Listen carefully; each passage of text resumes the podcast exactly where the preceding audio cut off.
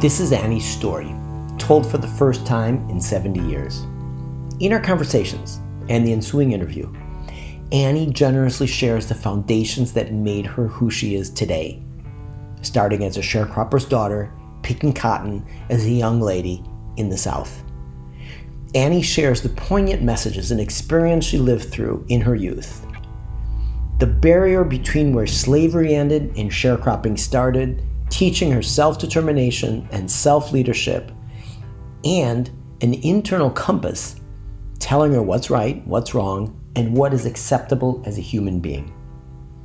Annie learned from her father, who himself had to save his family, and she herself had to make tough decisions too to protect her family. Holding tolerations for the bad things to hold out for the good things in life. Annie realizes her sense of self courage and resilience as we speak. I hope you enjoyed the interview and the conversation as much as I did. So wait a second. I'm trying You to you told me that you've mm-hmm. never ever told somebody this story. I swear to God, I never told nobody the story I told you. I've never told nobody because I was always afraid that people was gonna look at me, mm-hmm. laugh at me, and tell me that I'm lying. You stupid! You can't remember back when you was four or five years. Yes, I can. So you were a sharecropper, I'm a sharecropper's daughter. I'm a sharecropper's daughter. What's the difference between cotton and I pick cotton I, in the in the fall time? Cold fingers. It called. You have to pull cotton. That means you take that whole cotton bulb and you pull it off. and it hurts your fingers. Oh man, I used to have. I used to have no fingernails across here where those bulbs would stick down to my cuticles. It would bleed. How heavy is a cotton bale? I once uh, remember when my sack felt so heavy that I couldn't pull it. You take it and you got to pick it up, throw it across your shoulder, and I'm much smaller than what I am now. And when I get to the scale and they weigh it, 50 pounds. Come on, I didn't even weigh 50 pounds probably back then. How old were you? I was in high school, so I had to been between like 14 to 15.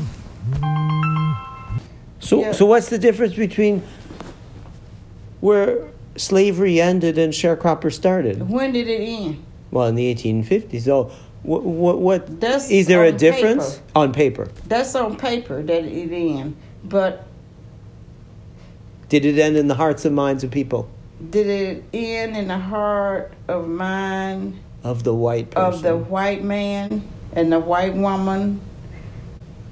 Because I remember one white lady asking me to come and work in her house. And I was a teenager. I couldn't have been no more than 13 or 14. You're saying that this white woman asked you to go work in her house. You were Yeah. about 14 years old. Mm-hmm. And I was going to do it to make me some school money. But when I walked in her kitchen, now, mind you, my mother and father have eight children, so it's 10 of us. And you got your kitchen is more dirty than mine? Nope. I don't know where I got the strength to say no, but I said no. I can't. I walked all the way back home through the fields. I didn't know if I was going to run up on a snake or whatever, but I wasn't doing it. Mm. I was not going to do all of those dishes that had been sitting there for days with crusty food and stuff. No, I was not going to do it. Because mom make us, as we get up from the table, you take your plate and you put the straps where it's supposed to be, and us girls had to do had to clean the kitchen, and that wasn't once a day. That was three times a day because you had three meals. You had your breakfast, you had your what we call now lunch, and we had dinner. You had three meals a day. It must have affected your internal sense of pride. It it probably did. I didn't know what that meant back then, But it was something I saw in that kitchen. Now this is too much for me to handle, and I wasn't gonna do it. What was her reaction? She never said nothing. I guess when I looked around, she was just. And when I told her no, she was just standing there looking, looking at me. Some form of shock. Like uh, I know she didn't say that to me.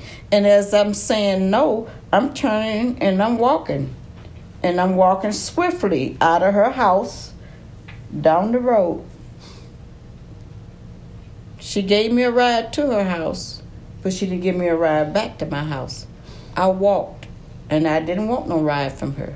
You you showed some great signs of self leadership. Yeah, okay. I did. I didn't know what she was going to do to me. I was scared. And I, when I got home, my mom and dad asked me, Why are you back? Are you finished already? I said, No, I never started. And they said, Well, why? I said, Because, mom, have you seen her kitchen? She said, I've never been in her house. I said, Don't, don't do it. Don't, don't, don't, don't, don't. This woman don't ever wash her dishes. She don't. I, I, I guess as she needed a plate, this way she will wash it. And other than that, she didn't wash or clean nothing. And I wasn't. Come on, I'm 13 or 14 years old. I wasn't gonna. Mom make us clean up daily basis. Well, you certainly had an internal compass that told you what was right for you or not. Yeah, it did. And you developed that skill. It, I developed that skill from my mm-hmm. parents. My dad was a Navy man and he cooked. And he taught me one thing about cooking you get it right, you don't mess up food. Food is expensive. No man wants to go out and work hard and earn money and you mess up the food. He said, because this is something the whole family have to eat. He said, you learn to do it right. And that's what he, he taught me. Hmm. So, how does it feel now that you told me all these stories? Being the first one who ever told it. You are. You are the first person, black or white. Wow. Like I said, I started to try to tell my sister, and she said, You can't remember things back then. I said, You can't remember things back then because it was maybe was a little bit more smooth sailing when you got older. I said, But me, I can remember. I can remember when the white man stood there and pulled his penis out and tried to get my attention. But I know it's to stay close in my yard, in my own yard. And if push come to shove, I could just run in the house So, who, to, who, to my mom and who, dad. who else needs to hear your story But I around never you? told Yeah. my dad what that white man was doing out there. Mm-hmm. Cause I didn't want my dad is to go to prison because I knew my dad would have killed him. yeah. And if my dad is in prison, then who's going to protect my mom and us? So, you had all sorts of tolerations and putting up with bad things hmm to hold out for the good things. hmm I did. Lots of courage. Never. Lots I, of courage. I never told. Do you any- realize the level of courage?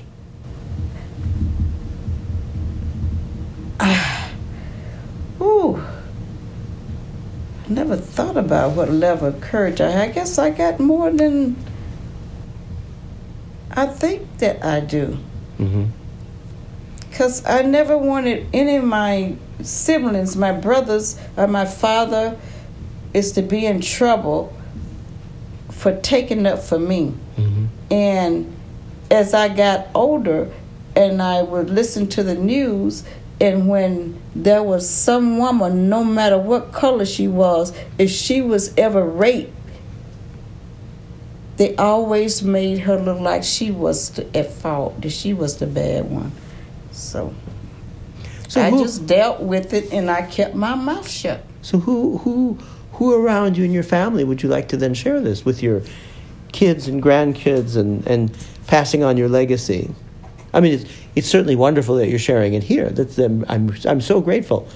It's it's a it's a I it's a- think if a I prize. shared it with anybody, I would share it with my daughter, Ebony.